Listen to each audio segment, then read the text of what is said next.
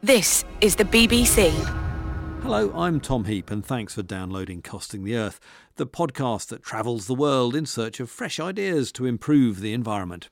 I hope you enjoy this week's show. If there's one environmental issue that touches our lives more immediately and personally than any other, it's probably what happens to waste and recycling in our homes and in our kitchens. And this is the sound of my kitchen. We've got the washing machine going on in the background, tap dripping. And for my recycling, it's quite simple where I am in a sense. I put all my recycling in one bin, this one here, and all my non recycling in another. But what we want to answer today is what happens to recycling, how that varies, why recycling rates are going down, and is it partly because of confusion and doubt over really whether it's worth doing it. And in order to do this, we're going to go on a little tour, we're going to go on a little road trip. But first of all, I'm going to take my rubbish out to the garage and sort it out a bit.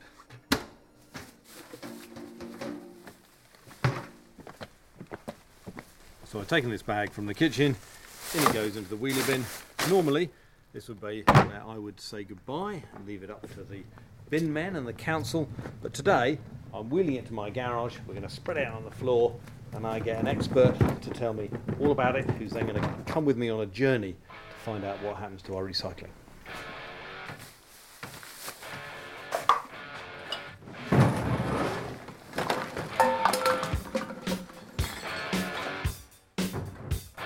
There it all is, emptied out on the floor of my garage in front of Carl Williams, who's a, a, waste expert, waste and recycling expert, who's now going to give me his full title. Carl. Hi, Tom. Um, I'm the uh, director for the Centre for Waste Management at the University of Central Lancashire.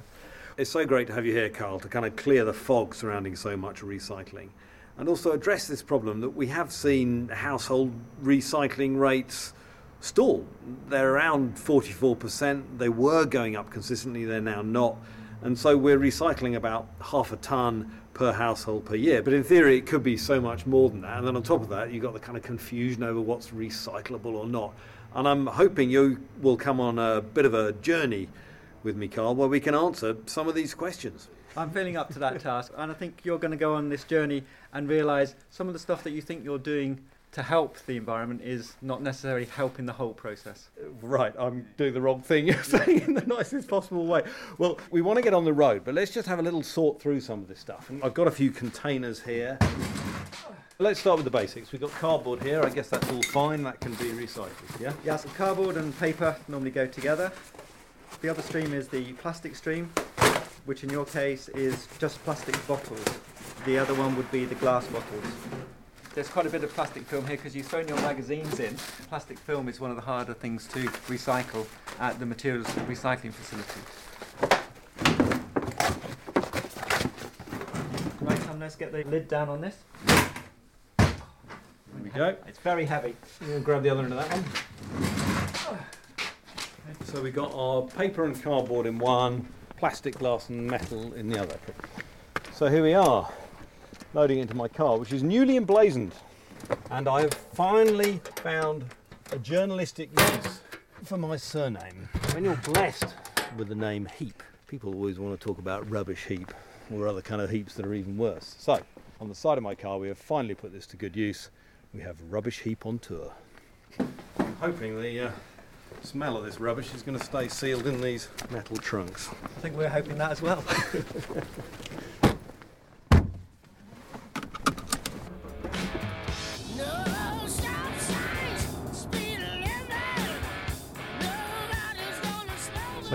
first stop? Well, what you said earlier is you wanted to know what happened when you closed the lid. Let's go to a materials recycling facility where we see how they sort your commingled waste out. And that is nearest, and the one for us is Birmingham, is that right? That's right, yes.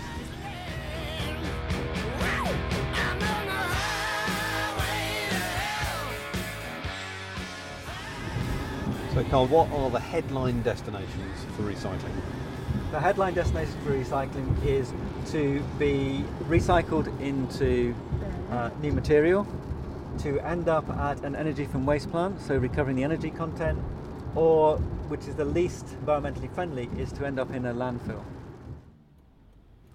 So I guess this is it. Is it, Carl? Yes, you can see um, bales of plastic and metal glass ready to be shipped off to be recycled. Hello. How you doing? I'm very well, thank you. Are you Stuart? I'm Stuart. Tom, nice to see you. Hey Tom. Carl, nice Hey to see you. Carl. So we've come to this sewage plant in the centre of Birmingham, and I'm with Stuart Byrne, who runs this place. Stuart, I'm going to open my boot, and we've got a couple of metal containers in here. This is the glass and plastic, Yep. and the other one's got the card and paper in this one. Is it all right for us to take these in and kind of do the first stage of the sorting, Not what a you problem. take, what you wouldn't take, Yep. and uh, where it all goes? Brilliant. Get hold of that. Oh, we got it. Take it himself. Okay. And Carl, you get a break today. Thank you very much. At this site, we've had as far as Aberdeen come to us with the waste. Wow, you must be doing something special here to get waste from that far away. You wouldn't have thought that waste would have travelled from Aberdeen, but you have. Wow. We've just come to a big yard in the warehouse where I guess a lot of the rubbish comes into. I can see big piles in front of me and uh, big loaders lifting it and pushing it around. And so when you look at what I've got in here, Yeah. how does it look to you? I would say your cans and plastics in here looks very good from a basket value uh, approach.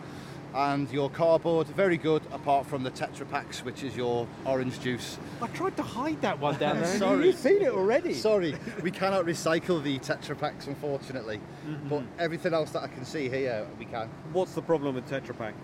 It's to do with the hard plastic on the top of the bottle and the silver lining inside of the carton itself. So both those things give you a problem.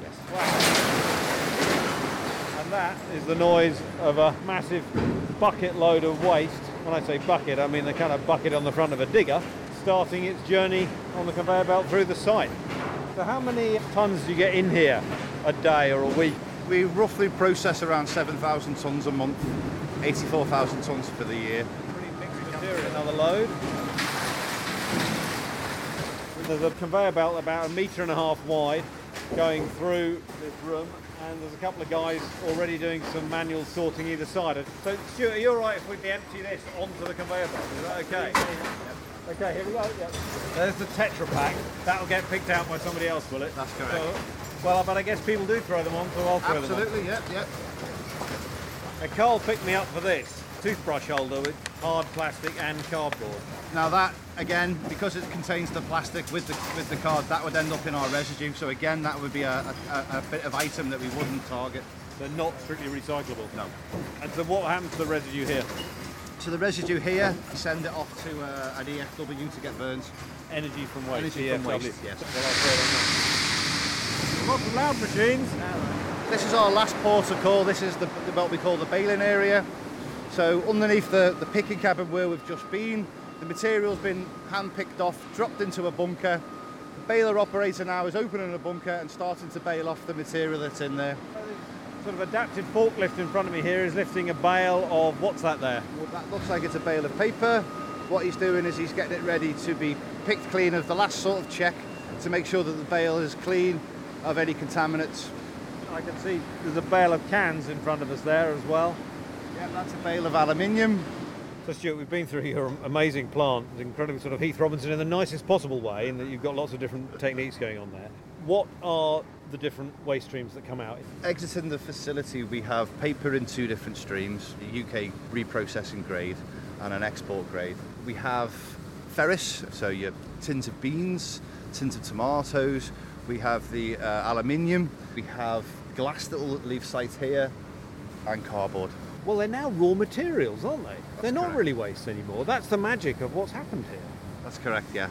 They can then go on to have another life then. What's the price of steel and aluminium like at the moment? Price of steel at the moment is around £125 Is that good? for a ton. It's, that's probably medium of where it's been in the market. Uh, aluminium's quite high at the moment, circa around £1,050 for a bale of aluminium. And it's important for us to be able to separate those things. What about plastic at the moment? So your milk bottles, your HDPE, they're around £450 per tonne. Your PET, effectively your Coke bottles, that's around £330 a tonne. They're both more than steel. That's correct. That really surprises me. We get a, a fairly good price here because of the cleanliness of the, of the material that's exiting the site. If it was more contaminated, that would obviously affect the price of it, of it leaving here. That really makes a difference. Contamination is price, in effect. Effectively, yeah, that's correct.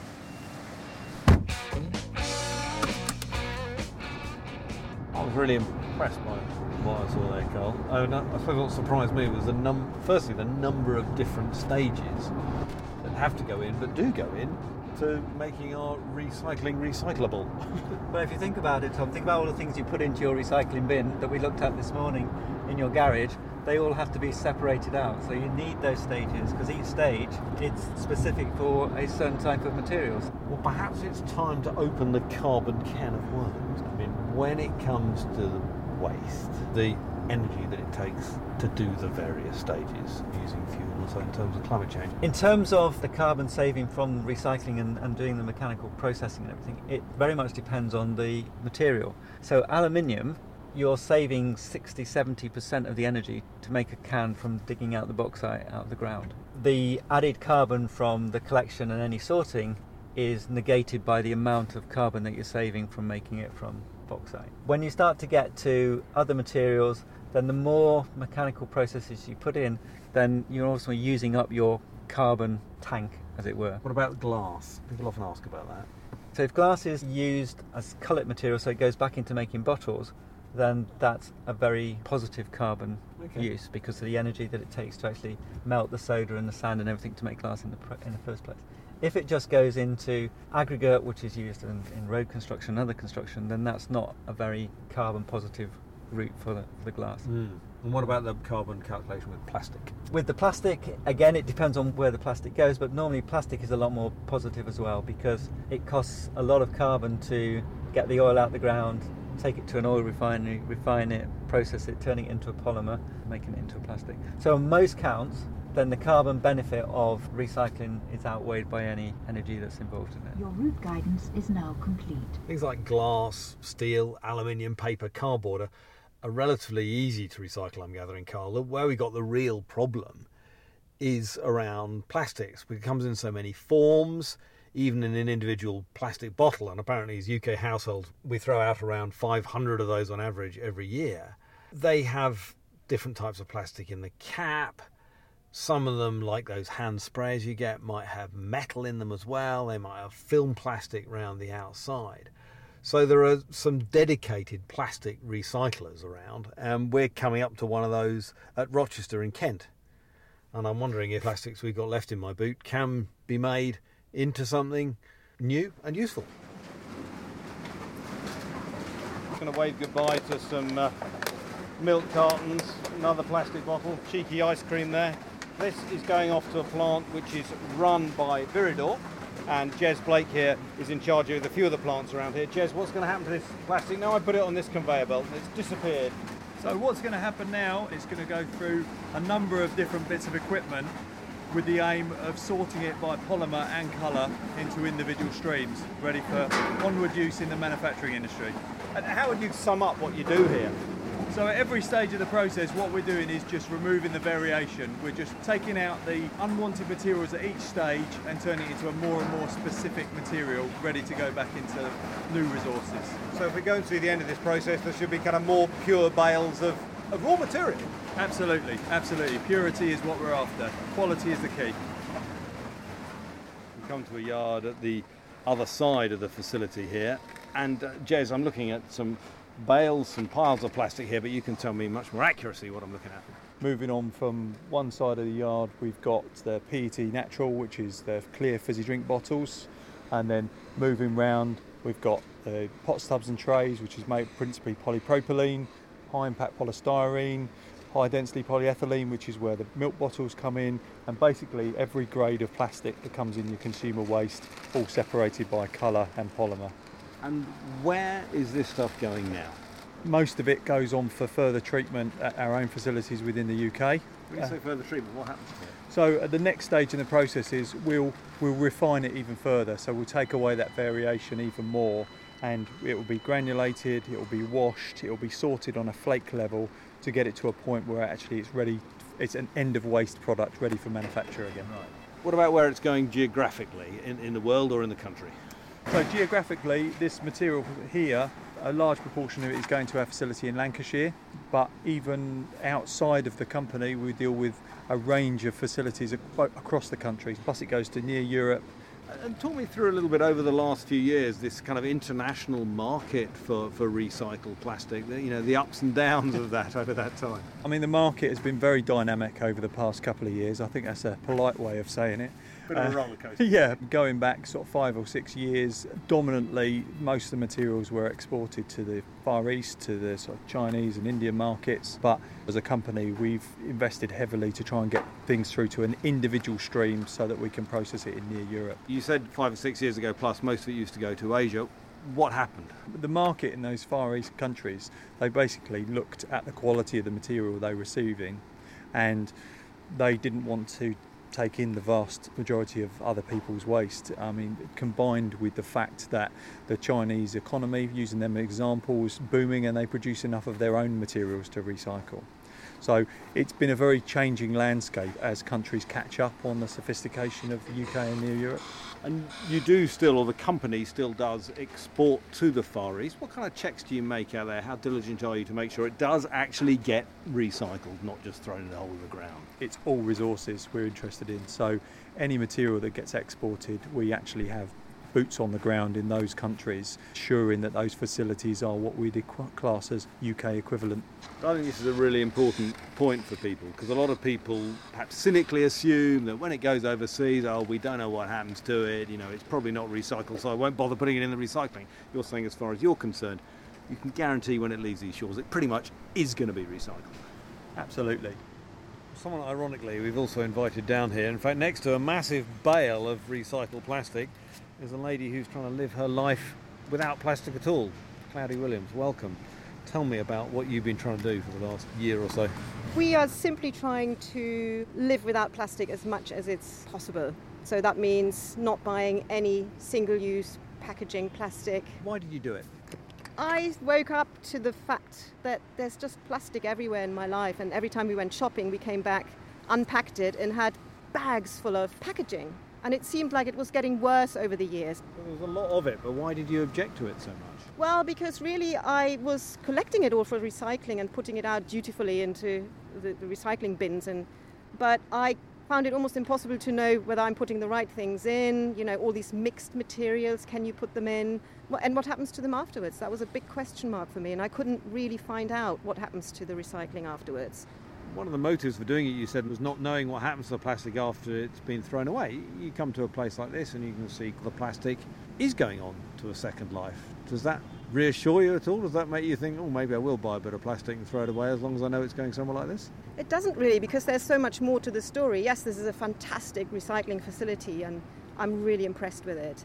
But when I look at the reports and data and statistics, what we find is that we produce so much plastic, and it's, it's, you know, it's set to double in the next 20 years, and all those overwhelming figures.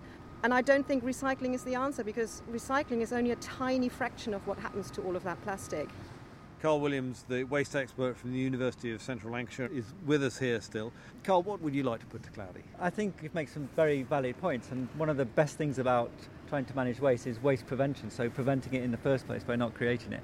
I think plastic does get a bad press because it's really a success story in terms of packaging, in terms of the whole life of a product, because it has made the transportation of goods much more efficient. It has it preserves things in terms of food waste. It also preserves things in terms of packaging and protection. So it does more than just something for you to throw away in your bin.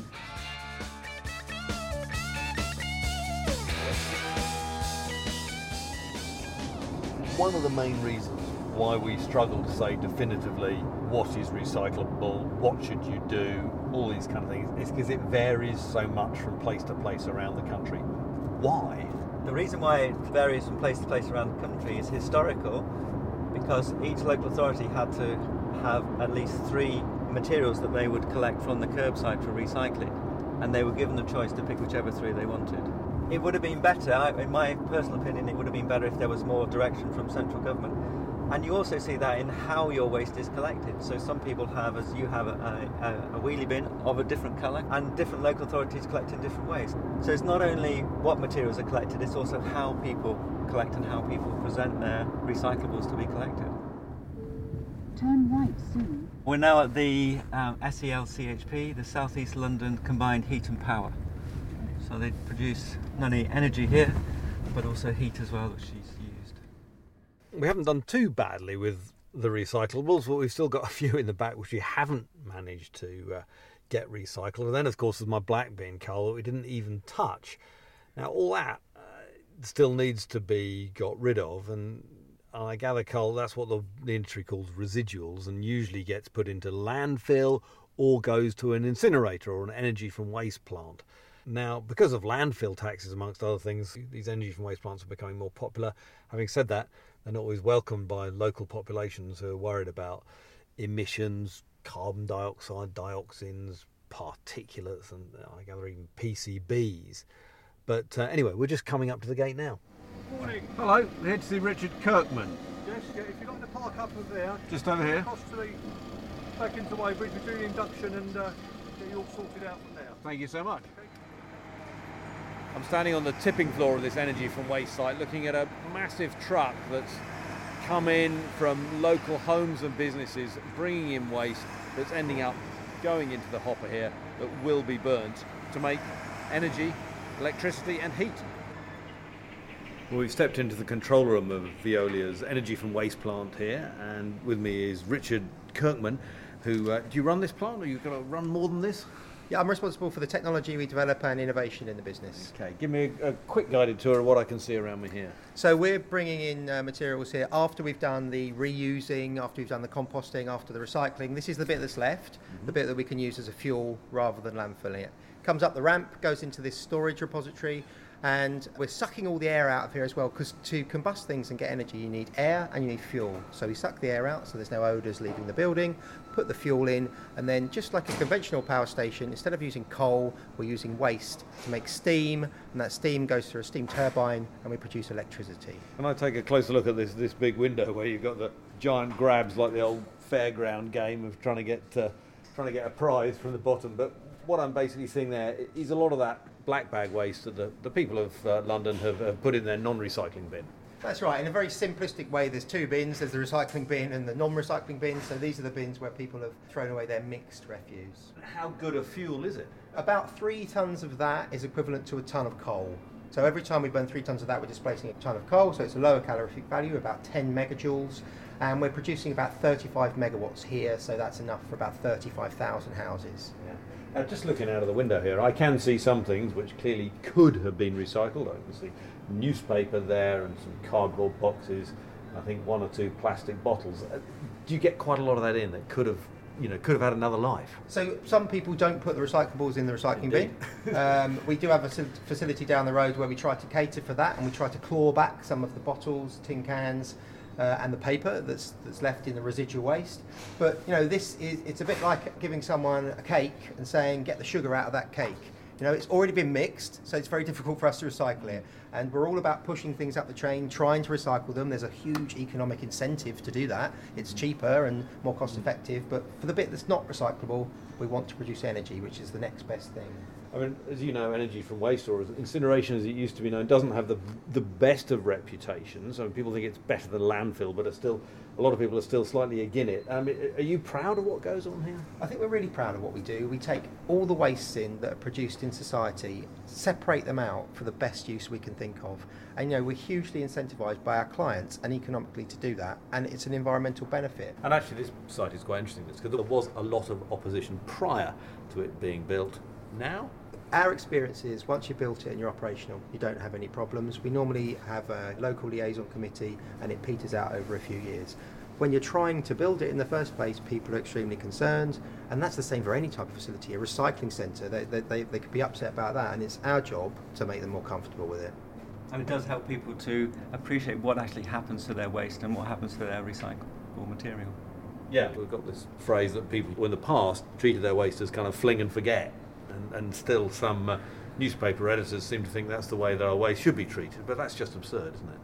Yes, I think it's quite important to take ownership of your waste and realise that it is a resource. What you do in your household has a big impact on how well it's recycled or whether it ends up here at this facility or ends up in a landfill, which is the worst case scenario. One of the big criticisms of energy from waste was that it was going to undermine recycling. Does what I'm looking at here undermine recycling? We have commitments with all of our clients to push the recycling rates up and do more of it. We're still landfilling 10 million tonnes in the UK. We're exporting 3 million tonnes. There's a huge amount of volume that isn't going anywhere. We don't have the infrastructure for it. So it's not eating into recycling. It's a, it's a common myth, it's what people say. Working in the industry, I don't see that happening. We produce 30 million tonnes in the UK of municipal waste every year, gone up from around 5% recycling, which was frankly pathetic, up to nearly 50% of recycling, reuse, composting. Then we're doing some energy recovery, but we're still landfilling some. And you know, we really need to build the rest of the facilities that we need in the UK to use that heat and electricity. Well, I said we've done our last stop. You know what? I'm a little bit less cynical than I was when I started. I think this whole process has made me realise that, yeah, most stuff that says it gets recycled probably does, and that's a reasonable place to start, isn't it? It is, and also we've shown that your plastic bottle that we picked out in your garage can be turned back into another plastic bottle and therefore close the loop on recycling. And if it has to do that here or has to do that overseas or, or whatever, in, in a sense, doesn't really matter as long as it's going to make something new. But it's about keeping the the value of that material and, and using it as a resource and not thinking that you're throwing a waste away. But we still do only recycle less than half, and we've seen this dip recently, in England at least, better in, in Wales. And how important do you think it is to get this right and really improve our recycling? I think it's very, very important because we have limited resources on the planet and therefore we need to maximise them as best we can before we start to take new materials out of the ground.